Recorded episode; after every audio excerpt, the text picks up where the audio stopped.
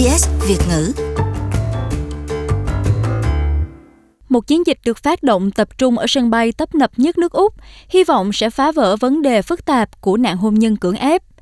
Chiến dịch được đặt tên là Dự án Skywarp. Chương trình thí điểm kéo dài 6 tháng là sự hợp tác giữa các cơ quan cảnh sát liên bang Úc, tổ chức chống nô lệ Úc và sân bay Sydney. Những áp phích của chiến dịch sẽ được dán mặt sau cửa phòng vệ sinh và ở các khu vực khác của sân bay, nhắm đến những hành khách có nguy cơ bị đưa ra nước ngoài hoặc vừa đặt chân đến Úc để kết hôn trái với mong muốn của họ.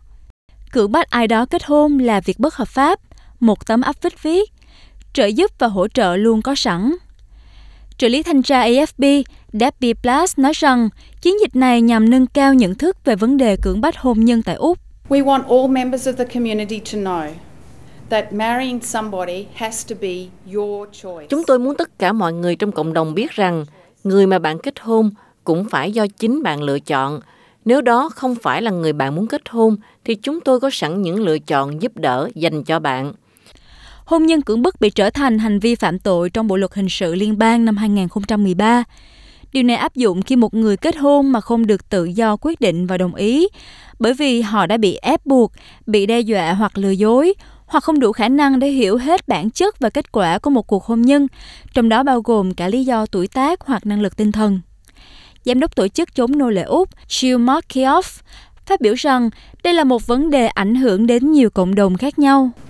We, we've dealt with people from 26 different ethnic backgrounds. Um, there isn't really one um, background or religion um, Chúng tôi đã xét xử các vụ cưỡng ép hôn nhân của 26 nhóm sắc tộc khác nhau. Thật ra thì chuyện này không chỉ tồn tại với riêng một quốc gia hay tín ngưỡng nào. Theo định nghĩa, một người dưới 18 tuổi được xem là chưa đủ tuổi vị thành niên và các nạn nhân thường là những người trẻ ở nhiều độ tuổi mà tối đa chỉ mới 25 tuổi. Những áp phích sẽ được dán trong nhà vệ sinh bởi vì đó thường là nơi duy nhất nạn nhân có thể sẽ ở một mình. Sân bay Sydney được chọn là nơi khởi động dự án vì đây là địa điểm tấp nập nhất nước Úc. Trợ lý ủy viên Plus cho biết có hơn 44 triệu hành khách ghé qua sân bay này mỗi năm. We want travelers passing through Sydney Airport to stop and realize Chúng tôi muốn du khách đi qua sân bay Sydney dừng lại và quan sát. Họ có thể nhận thấy rằng có thể người nào đó ngồi cạnh bạn tại cổng khởi hành là nạn nhân bị ép buộc phải đi du lịch nước ngoài. Có 91 vụ trình báo về việc hôn nhân không đồng thuận đến AFP trong năm tài chính 2018-2019. Con số này có thể cao hơn do có nhiều vụ không được khai báo. Các ủng hộ viên làm việc với những người phụ nữ dễ bị tổn thương trong các cộng đồng đa văn hóa đang đặt câu hỏi liệu chiến dịch này có hiệu quả hay không.